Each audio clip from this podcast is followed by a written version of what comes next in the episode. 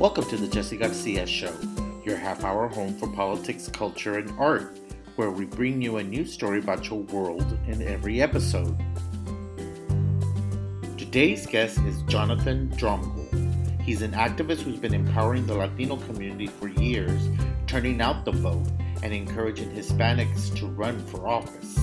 Well, the next Latino candidate he'll be supporting is his own campaign in Northern Virginia. Thank you for following The Jesse Garcia Show on Twitter, Facebook, and Instagram. For more information about the podcast, visit jesse garcia show dot com.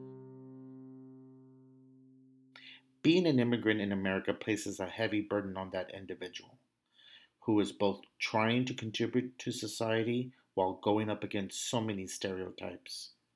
A whole right-wing media industry has been built around the foundation of creating otherness in America, creating an image of second-class citizens of people who emigrate to the United States for a better way of life. But let's get real. Immigrants and children of immigrants are patriotic and have a profound work ethic that have benefited our communities. New Americans are not only providing skilled labor, innovation in science and business, and an abundance of art and culture, but they are also proudly becoming citizens. And most importantly, they are participating in higher numbers when it comes to voting among communities of color. In twenty sixteen, Hispanic and Asian foreign-born citizens had a higher voter turnout than their U S born counterparts. fifty-three percent of eligible Hispanic naturalized citizens voted as compared to just forty-six percent of U S born Hispanics, according to a Pew Research study. Northern Virginia resident Jonathan Dromgoole has worked hard in his community to turn out the Latino progressive vote in the Commonwealth. These very individuals, naturalized U S citizens and U S born Latinos, are the folks he's relied upon to build a coalition of voters that has helped swing Virginia into competitive territory. In the last presidential elections, Virginia voted for Obama twice, Clinton, and Biden. This coalition of voters that Jonathan has helped maintain through his work with Latino organizations and the Democratic Party have also managed to elect Latinos into local and state offices. Jonathan knows and understands his immigrant community because he's had a similar journey. Born in Guadalajara, Mexico, Jonathan's family immigrated to the United States in search of opportunity. He is the proud product of teenage parents, the U S public education system, a strong work ethic, and resilient nature. Jonathan took steps to achieve his American dream by becoming a first-generation double graduate of Georgetown University School of Foreign Service and later the McCourt School of Public Policy. He has worked alongside and advised community leaders, policymakers, governors, elected officials, and even the White House. And now the very community in Arlington, Virginia, that he has helped mobilize so they could flex their political muscle for more representation is calling on him to run. Jonathan answered that call with a resounding yes.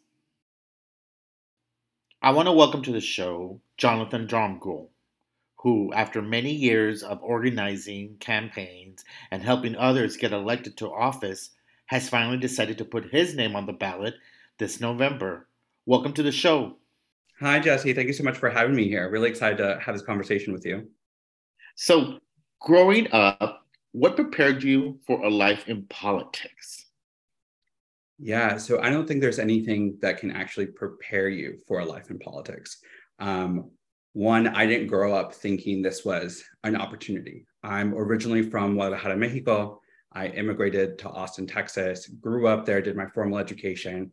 Neither one of my parents finished high school, so I was the first one to go through that process and understand what it was like to get a high school degree. Um, and in that time, you know, I had a lot of different career kind of goals or where I wanted to go. At some point in my life, I wanted to be a marine biologist. Then for the longest time, I wanted to be a chef, and I was actually pretty much headed in that direction. Um, with conversations with, with my mom, to be honest, she influenced me. She's like, do something better with, you know, your brain. I'd spend a lot of time focused on academics. as a gay kid in the closet back in Texas does. Um, and so I was like, okay, I'm focused on academics. How do I use this now? Um, I did a lot of Model U N in high school and really loved that experience, loved the opportunity to talk about issues on a global scale. So again, just simply Googled, what are the best schools for international affairs without knowing what the college admissions process was like or anything of that nature. Ended up applying very boldly to Georgetown University without knowing anything about the university. I didn't know who Madeleine Albright was at the time. Um, I was fortunate enough to be the first in my family to go to college um, and actually have Madeleine Albright be my professor my senior wow. year. Wow, what an and honor. I, it was an incredible opportunity to have her and learn from her and, you know, really understand not only was she a, you know, tremendously qualified states person, but also just a very confident individual and a fellow immigrant who knew what it was like to call the United States home. Um, graduated from Georgetown and then went back to, very fortunately to Georgetown, to the McCourt School of Public Policy to get a public policy degree there. Um, that was kind of my pivot into the policy space and knowing that I wanted to use my skills to help my, you know, the United States, which is now my home, um, in order to better have those relations with other nations, but also to, to, you know, solve some of the issues we were having here. So it wasn't really, you know, a pa- clear pathway to politics. Um, it was just this desire to serve people and really be a public servant and find creative solutions to some of the problems that, you know, we're facing as a nation, but also that we're facing as a community and as neighbors. You really dove, delved into this role so much, you know, academics, working in the community. It kind of prepared you and made you into this well-rounded individual that I've worked with in the past. We've served on committees together, and you're such a bright individual. And last, uh, the, before the pandemic, no, it was during the pandemic, you released a book, you authored, you found time in your busy schedule. Because name all the committees that you're on right now, because you're not just an individual that's just decided to run. You're involved with how many committees? Yeah, I'm involved with committees at the national level, the state level here in Virginia, um, se- several statewide, and uh, several at the local level here in Arlington, which is my home now, um, in addition to having a, a full-time job, a husband, and two dogs. Exactly. Um, yeah, somehow found a little bit of time during the pandemic at the start of it when everyone was making bread.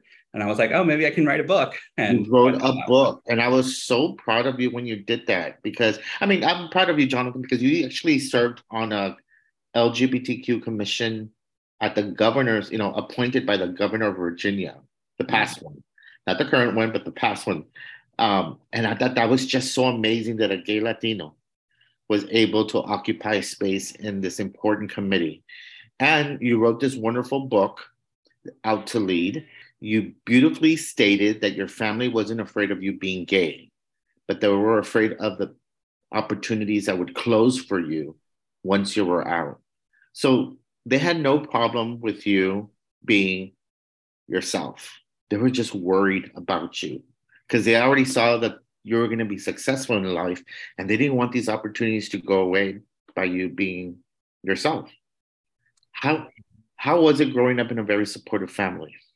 Yeah, so I don't know if they envisioned me being successful. I think they envisioned me being bold enough to chase something down until I got a yes or a no out of something, um, and just being very determined to follow a path until until the end and to see whether or not where that path was going to lead.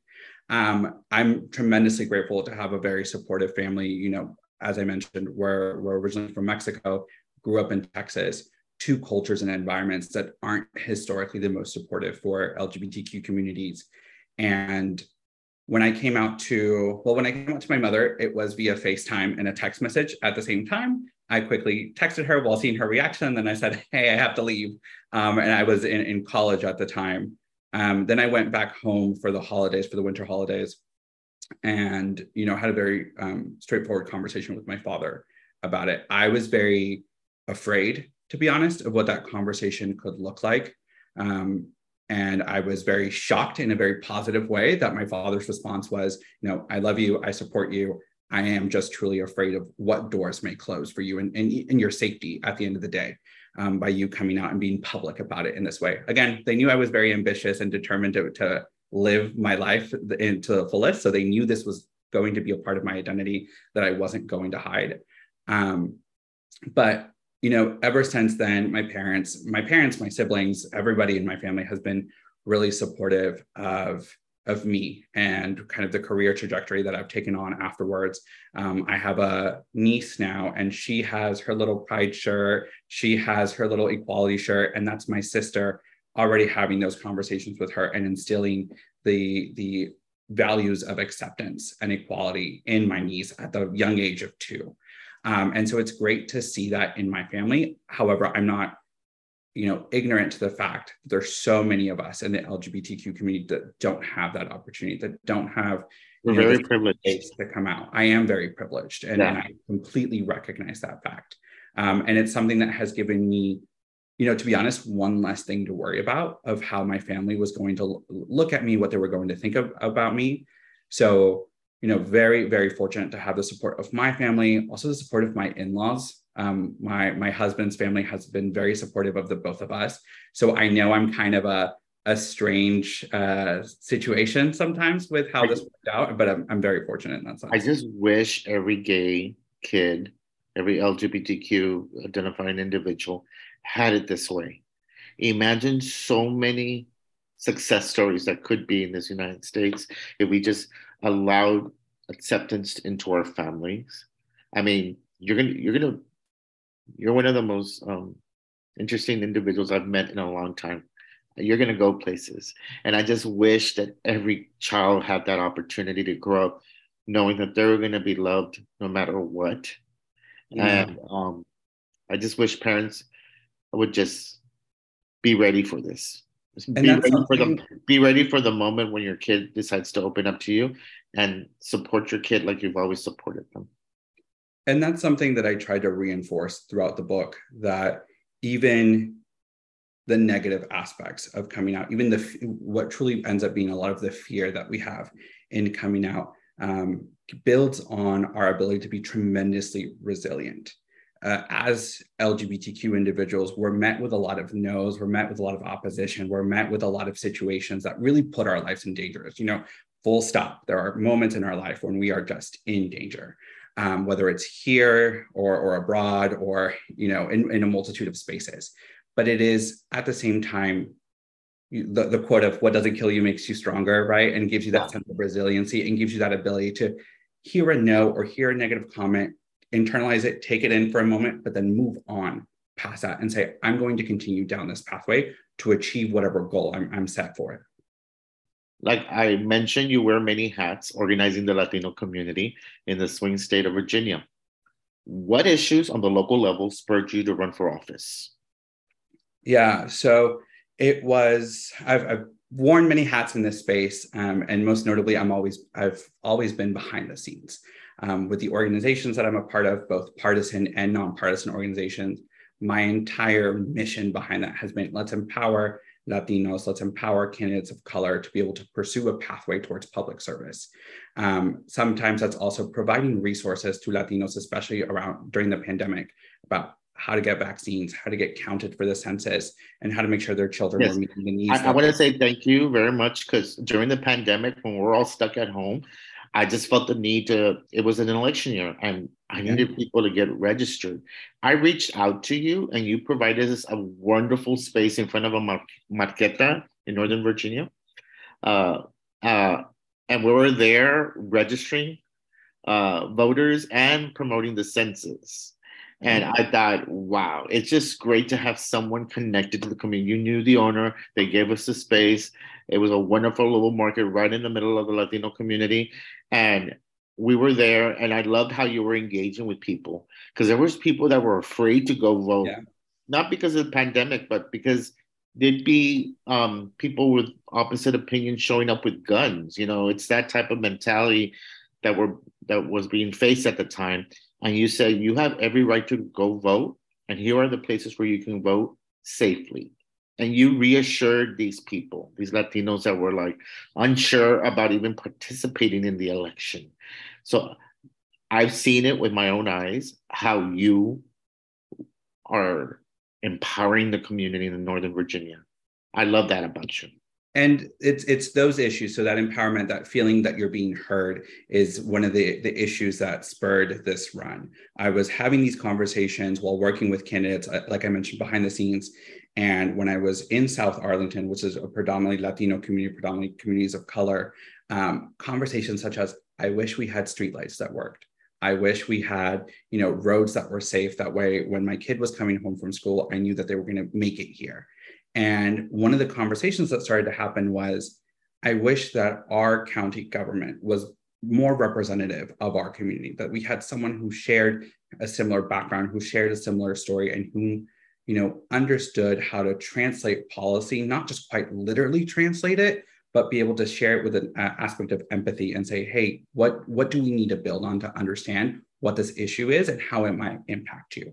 And it was having those conversations, and then, as I typically do, trying to recruit a candidate um, to go forward in that direction, that then I ultimately was met with a lot of folks saying, I'm not ready right now, or, you know, my job won't let me. And then I did the metaphorical look in the mirror and said, you know, what if, what if I did this? What if I stood up um, and, and took on this challenge to try to represent not just the community of South Arlington, but really all of Arlington, and making sure that all, you know, groups had a voice on the county board, and that we were pushing forward community-driven policies. So it was, you know, just even the smallest local issues, such as those streetlights, that inspired me at that moment and said, okay, you know, let's let's go forward and do this. So the position you're running for? So the position that I'm running for is um, Arlington County Board. So it's the equivalent of city council in most places, but Arlington is the smallest county in the nation. Um, and so therefore, we don't have a city within our boundaries of twenty-six square miles. So it's the county board. And uh, I wanted to know, what is the current impact of Latinos? Because when you think of Virginia, you're still thinking of the old South. Yeah. But Northern Virginia, that's a whole different story. How many Latinos are we talking? Yeah, so you'd actually be surprised. So across the Commonwealth, we're now eleven percent of the population. eleven percent. eleven percent. Oh my God, we are everywhere. So we've hit double digits, and we're everywhere. Yes, concentrated up here in Northern Virginia. We're also in, in the capital of Richmond, but we're also very visible in Roanoke, which is um, further south in Virginia, and then by the Virginia Beach area. So we're really all across the Commonwealth at this point. And what we've noticed that's extremely interesting is that most of the elections um, two years ago were lost or, or changed parties by less than six percent of the vote. And when you look at eleven percent of the population is Latino, if we engage the population there that votes, this could really be a turning point for a lot of elections, a lot of the progressive movements that we're trying to push forward here across Virginia. And so engaging with Latinos is going to be critical. Um, and at the same time, understanding that Latino issues are Virginia issues, they are American issues, so they translate and transcend all sorts of boundaries. And making sure that we're engaging with Latinos early and often is going to be critical, not just in my race, but a, ra- a races going forward, you know, even up with the presidential election coming up. Now, on the L G B T Q side, you work in Washington, D C. Your day job, Monday through Friday, is working with the L G B T Q Victory Institute as a senior manager of its president, presidential appointment project. Very exciting, very exciting job and a very exciting title. Uh, you basically get to handpick the folks that are going to work for the president as appointees. What what has that experience and experience been like? Yeah, it's it's been an incredible experience having the opportunity to return to the L G B T Q Victory Institute, which is the nonprofit side of the organization. Um, I was there as an intern while I was finishing my graduate studies, left a little bit to work for um, the Inter-American Development Bank, which is the largest development organization for Latin America. Um, and then at the end of my stint there, I was presented with an opportunity to, to come back, not in this role, in a different role. Um, but but during the, that interview process, um, the current executive director at the time said, hey, why don't you interview for our presidential appointments initiative? And at first I was like, I've never been a presidential appointee. I don't know what this is like. Yeah. Um, but when the executive director tells you, would you like to interview for this? I was like, of course, I'd love to interview for this. Um, I was fortunate enough to get the role and started in December of twenty twenty. So right after the elections. And was hit with a wave of, we need to staff up the administration. We need to help the Biden-Harris administration get qualified individuals into positions at all levels. And so I went in in that capacity um, and very quickly learned how to navigate that process. Um, and, you know, I have loved every moment of being at the Victory Institute. It gives me the opportunity to talk to such a diverse range of folks from the L G B T Q community, folks who, you know, are just graduating college, to folks who have served in prior administrations and want to return, and guide them through this process of what it's like to be an appointee and what it's like to serve the Biden-Harris administration, which, you know, has just been tremendously exciting for me as, as a queer Latino to then have immigrated here, grown up, and now be at this point where I somehow get the opportunity to have a say as to who could potentially be an ambassador to a country. You get to change lives. It changed my life when I got appointed. It's a funny way to think about it, right? Um, because I, I don't always think like, oh, getting someone appointed changes lives, but it's the folks that become the appointees that are able to be in these rooms and, you know, drive forward policy that includes us. We're at the table at all levels now in the administration. I'm very proud of that work. How successful has it been, like, um, regarding numbers? Yeah. So I'd like to think it's successful, um, but I think there's also a, a long way for us to go. Um, you know, we shared numbers with the administration, and about fifteen percent of the Biden-Harris appointees are L G B T Q. This is the highest in the history of the United States. Congratulations. Thank you. Thank you. Thank you. Our goal was ambitiously to hit about seven to eight percent, which is proportionate with the U S L G B T Q population. Um, we, we hit that. The numbers had changed. We surpassed it. We're at fifteen. Um, and so now our goal is really to maintain that um, over the course of, of the administration. As you know, people, people leave, people change positions um, now that we're entering year three of the administration. Um, and so our goal right now is to maintain that. But in terms of, you know, representation, um, it, I believe the number that comes from the, from the administration is that forty percent, or probably a little bit higher than that actually, um, self-identify as people of color, which is tremendous for, for this administration. Um, and we've also made some impactful appointments through, you know, more diverse individuals from the L G B T Q community. We have some senior level Um, appointments that are transgender, that are people of color. And it's just amazing to see the Biden-Harris administration pushing forward in that direction and saying, we really want an administration that looks like America. Um, and we see that at the highest levels. We also see it all the way down to, you know, your confidential assistants um, at, at, across the agencies. It's just amazing. Uh, no one expected Biden to be such a, like, outdo Obama. And boy, on the L G B T side, boy, has he delivered. Yeah, um, just in two years, um, we've surpassed what Obama did in eight. Wow. Uh, for those seeking an opportunity to work in the Biden administration, where do they have to go? Where yeah, they have, they have to, to go to two very important places. Um, one, they do have to uh, visit the White House and formally apply through their system. I think that's something tremendously important to remind everyone of. Um, the White House is the one that makes the hiring decision. I get to push forward qualified L G B T Q candidates, but if you're not in the White House system, you know, they can't actually hire you. Um, and then I'm more than happy to have conversations with folks and look at resumes. It's what I do, um, and advise folks throughout this process. So if they visit the Victory Institute's website, right on the main landing page, there is a link right there to the Presidential Appointments Initiative. So back to your race, uh, how many doors are you expected to knock? And how what's how big is your electorate?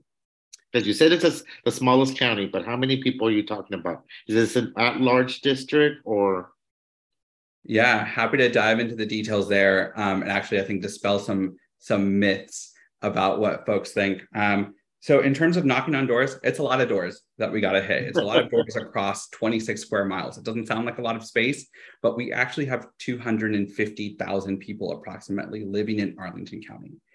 And while not everybody shows up to a primary election and not everybody shows up to a general, everybody gets, everybody will be impacted by the policies of, of the county board. And so it's important for me to make sure I have conversations with as many of our neighbors and community members about what the county board does and how it impacts their day-to-day lives. Um, but when it comes to knocking doors, you know, we have a lot of single family homes, we have a lot of accessible multifamily units, but a bulk of the population that lives in Arlington is in these high rises. So it's going to be a combination of knocking doors, digital strategy to make sure we get the message out there, and then mail. That's going to be a big part of it, which then becomes a, an expensive part. I was about um, to say, how much money do you need to raise? Yeah, so I need to raise as much money as I can. I think is the best way to phrase it. Um, mail is expensive. And I think I'm a first-time candidate, um, and I'm learning a lot about this process. You know, I want to make sure that I'm paying my staff a living wage and that I can hire staff. I want to make sure that I'm supporting union businesses, minority-owned businesses, independent businesses throughout my campaign. And so in order to make sure I live up to those values, I have to make sure that I'm constantly, you know, hitting fundraising goals in order to prove viability as a candidate, but at the same time, in order to make sure I'm able to live those values day to day. So, you know, and, and like I mentioned, I'm learning that mail is, is very expensive, um, especially for an area uh, like such as Arlington, where there's a lot of doors that you have to hit. There's a lot of mailboxes that you have to get into. So there isn't a clear number. Um, it's just, we have to raise as much as we can for the election. So when you're going up in front of the voters that have not met you, that don't know all the community work that you've done, what's your message to them when their first impression, when they meet you or they hear of you, is that you're a gay Latino running to represent them? Yeah, so I think there's two important points there. One is I'm actually very proud that folks don't know, you know, all of the work that I've done and all these organizations that I've been a part of. I think it shows that all the leadership roles that I've had, I've made sure that the organization shines and that the work that we're doing is the critical point, that it's not the leader in that case, that it's not an individual in the organization, but that we're really talking about the work. Now, as a candidate, I'm realizing that I have to do double duty there and also highlight that. And that's been a, a very difficult part, to be honest, Jesse, um, is going from advocate to candidate and talking about the work that I've been doing and putting myself in front of it. It's not something that I, I like to do. Um, I don't like the word politics or politician. I really do like saying this is in service of the people. Um, and so that pivot has been has been the most difficult um, part so far. Um, but when I knock on a door, when I meet with a voter, when I make a phone call to someone, I actually make it very clear that I am both gay and Latino. You may hear it through the sound of my voice. You may have visited the website and you see that I'm, you know, you, you hear me mention my husband. My husband introduced me when I first, um, when we made the announcement to run in front of Arlington Democrats, I made the choice that I wanted my husband to introduce me, that we talked about our story and how we got to Arlington and how, you know, we eventually decided to call this area home. So to me, it was very important to, to do that. But when I talk to a voter, I also want to make sure that they know I'm Latino. Um, I have the last name Dromgoole. It's a very Irish white last name for a Mexican. And so I make it clear, I am a Latino. I did immigrate here. You know, I am the first one to graduate high school in my family. And I'm also here to serve everyone in my community. So it that's the shock to them of, of looking at me and saying, oh, wait, you're actually from Mexico. And I'm like, yes, yes, I am. And I immigrated here and did the whole thing. So it's kind of on the other side of I'm explicitly trying to make sure that folks know this and know that I'm fighting. They're getting the, the package that they're getting. Exactly. That they're going to get someone who understands more and has a more nuanced background and approach than, you know, a typical candidate that you may be seeing. Well, Jonathan, I wish you the best of luck. If people want to reach out and get to know you, do you have an email where they can reach you? Yeah, so the best way to reach me right now is you can go and email me at info, I N F O, at jonathan dromgoole dot com. Well, thank you so much for coming on the show. I wish you the best of luck. That I keep fighting for the community. You're doing such a great job. I really love how for these past couple of years, I've, I've seen how elected officials reach out to you and they engage you. And, and then I think it's so important that someone with your background of being an immigrant, Latino, gay, has this power to be an influencer to all these elected officials that I see that you interact with on a regular basis, and they seek your opinion, and you're you're able to put our issues in the forefront. And I deeply appreciate that. Thank you, Jesse. And that's really what, you know, I'm trying to do for everyone here in Arlington. This race isn't about me. It isn't for my ego, my career trajectory. It's never been about me. It's really for, for our community to have someone they can go to on the county board and reach out via email, reach out via text or phone call and be accessible to them. And when they have an issue about how to open a small business or how to ensure that their housing is affordable or that they have access to reliable transportation, that they have someone on the county board they can count on. So I wanna be that kind of conduit to their government. And so I'm excited to be in this race um, and excited to, to continue putting up a good fight for everyone. Before we sign off, when's the primary and when's the election? Yes, so right now the big focus is the primary um, and that is set for June twentieth of this year. Um, fingers crossed, everything goes well there and I get the nomination, and then we're moving forward to the general in November. Thank you so much, Jonathan. Thank you, Jesse.